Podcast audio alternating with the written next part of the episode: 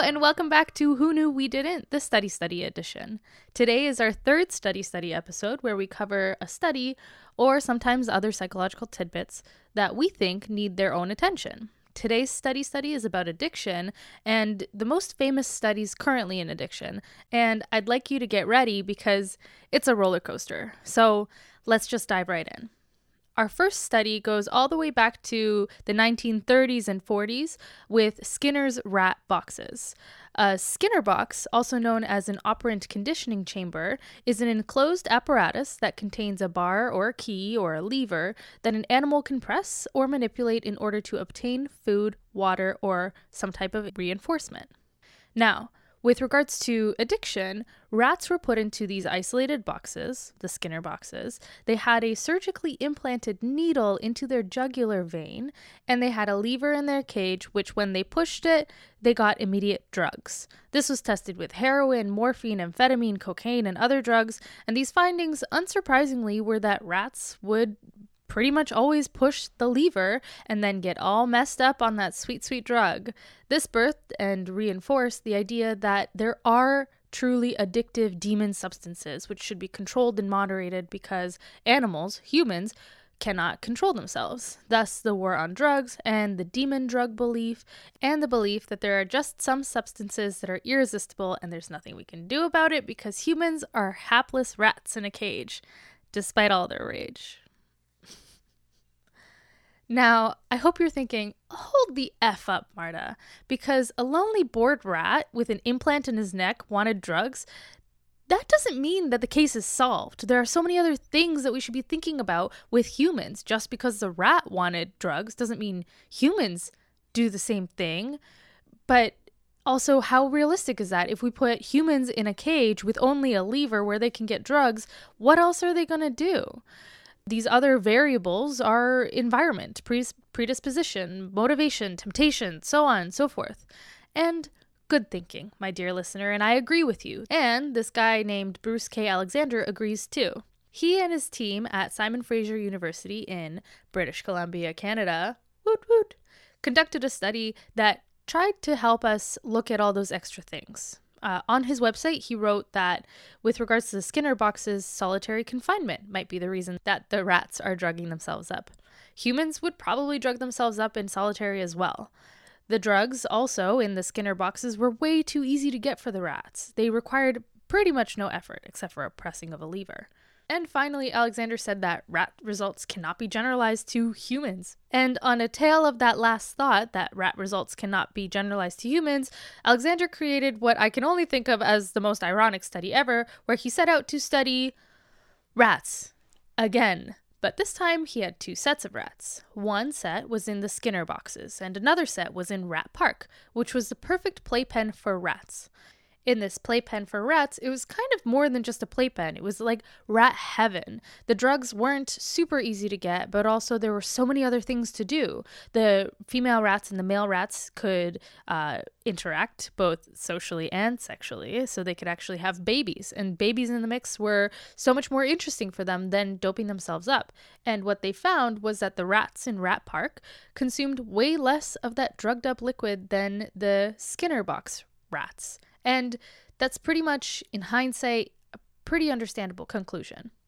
Now, this new finding opens the door to the possibility to a sociological theory of addiction that your society and your environment determines your addiction. The chemicals of drugs have nothing to do with it at all, and it's all about your environment. The trillion dollar war on scams is an abject failure, and we don't even have addictive sub- substances at all. It's only the reasons, it's only the environment that makes us addicted to things, right?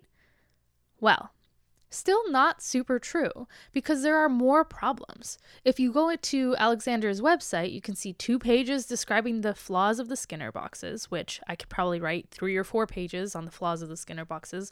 I'm with you there, Alexander.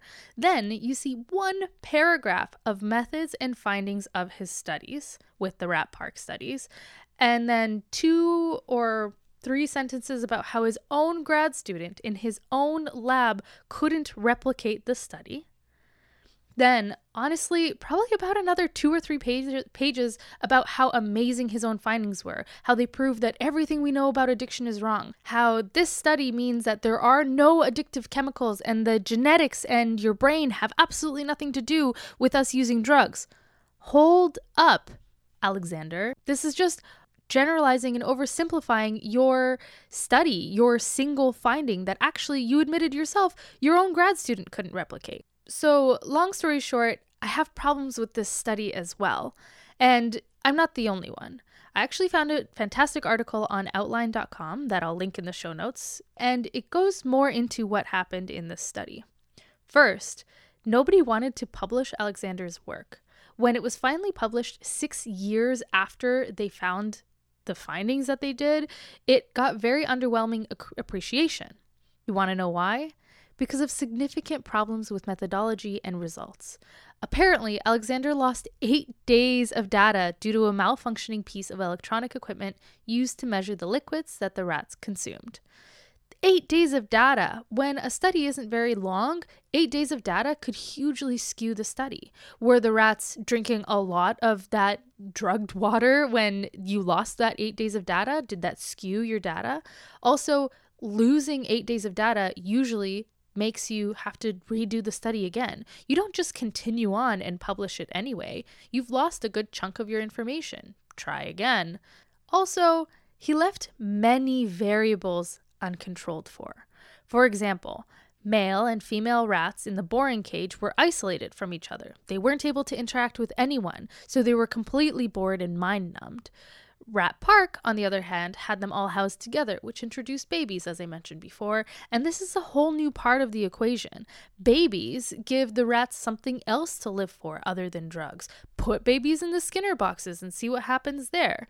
Maybe they wouldn't be pressing that lever.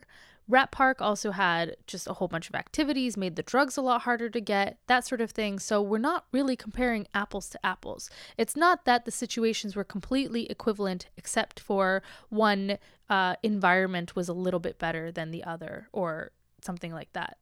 There were many variables that are uncontrolled for. Also, as we've discussed in our relationship episodes, there are so many chemicals in the brain that have to do with love and mating and having babies. So, Alexander's finding and subsequent complete rejection of the idea that chemicals and genetics have anything to do with it is complete malarkey because there's no way he could know that chemicals have nothing to do with it because the chemicals between the two groups of rats that he had were not the same. One set of rats was alone and completely devoid of any interaction, any sex, any babies. The second group of rats had sex and babies, which we know, both of which change the chemicals in your brain. And so maybe they change addictive behaviors too. I don't know. I'm just saying. Next up, we have the burden of repli- replication or rep- reproducibility, whatever that word is. Petrie, Yes, Petrie, as in the dish, became a scientist because of what I can only imagine was his subconscious telling him that he had to have a job where he worked with Petri dishes. Anyway, Petrie tried to recreate this study in 1996. And he tried the experiment twice. He precisely replicated the study and it didn't work. He replicated it twice, and each time they got mixed results. In the first study, the results leaned a little bit one way, and in the second study, the results leaned a little bit the other way. And they accounted for this failure to replicate by saying that there were probably slight genetic differences in the rats between 1979, when Rat Park was found, and 1996, despite them being the exact same breed of rat from the exact same breeder, which is funny because Alexander, the guy from 1979 that I just ranted about, he still holds the belief that genetics play no role in addiction. And this is a whole other can of worms that I don't even want to open because I believe that genetics do, in fact, play a role in addiction, but that's for another day because we're supposed to only be focusing on studies. Marta, stay with your program. Anyway, let's talk more about generalizability. The Rat Park study was, in fact, replicated in a couple other studies, and the results have been published. So, this theory, this thesis, it does hold, although unsteadily. But what could account for this unsteadiness of the thesis or the theory? Well, it could be that the environment isn't the whole picture. It isn't the whole equation. So if you're only studying the environment, there could be other variables that are making your study unpredictable. That's why sometimes you can replicate it, sometimes you can't. And really, what does this really mean for humans? Would you say that you have the same eating patterns as a rat or the same grooming habits? I hope not. So, why do we think that it's fair to say that humans might have the same addiction patterns as rats? We don't even have the same brains, so why would they work the same? They don't. Also, the study was only done with morphine, an opioid, and yet the results are generalized onto all addictions of all kinds, like that wacky tobacco a little bit too much, your environment sucks. I just don't think it adds up. It's like saying that rats like their steaks with salt and pepper, so humans should have the same salt and pepper on everything on your bread, on your banana, and in your coffee. Honestly, I can go on and on, as I've already proven, and there are many things that I'm choosing not to cover today. Like the mechanisms of addiction, how environment is a large but not exclusive part of addiction, how genetics play a role, that sort of thing. But I'd like to end this with a statement. Do not let this ruin your trust in science and doctors and scientists. Take this as a lesson instead that every study has amazing things to learn, but there's even more to learn under the surface of these findings. Maintain a critical eye, and the next time you read a study saying that a glass of wine a day keeps the doctor away, believe it. And the next day, when you hear the one about all alcohol being poison, believe that too, because they're probably both true, but not mutually exclusive and not the whole picture. Read into things and dig into the truth a little bit more with us, dear listeners. And whew, that's it for today. I'm sorry I got a little inspirational and preachy at the end there, but I've listened to a lot of TED Talks lately, so that's kind of inspiring my speech patterns, some of which I'll actually pop into the description. Uh, and I just wanted to call out there is one TED Talk specifically that made me bring up these studies, and it's the TED Talk called Everything You Think You Know About Addiction is Wrong, where a psychologist actually holds up the Rat Park study as the holy grail. Listen to that one. I still think it's a great TED talk, but there are many grains of salt and perhaps pepper that you should take with this study and with this TED talk. And another one I really like that has to do with addiction uh, and more so labels is called Rebranding Our Shame. And that one I'll link in the show notes as well. If you guys have any questions at all, or if you want to get in touch with us, you absolutely can. We are Who Knew We Didn't everywhere on Facebook, on Instagram, on Twitter. Uh, I'm also on Reddit. One of our listeners has tracked me down already, which was very exciting. And we also have a Gmail, who knew we didn't at gmail.com. And that's me drum rolling uh, we have a Patreon page. So it's patreon.com slash who knew we didn't. And if you guys want to go be patrons, that would be so effing cool. So do it, I guess, if you have money to spare and you don't know where to put it. Also, if you have any ideas for how to get a donation page where people can donate like a one time sum instead of recurring donations, let us know because I don't know where to find that and how to how to arrange that and this is just all too much for my little brain. And thank you for listening once again. I'll speak with you guys next week, and next week I'll have my lovely Megan. We have a car recording scheduled this weekend. I can't wait, and see you later. Bye.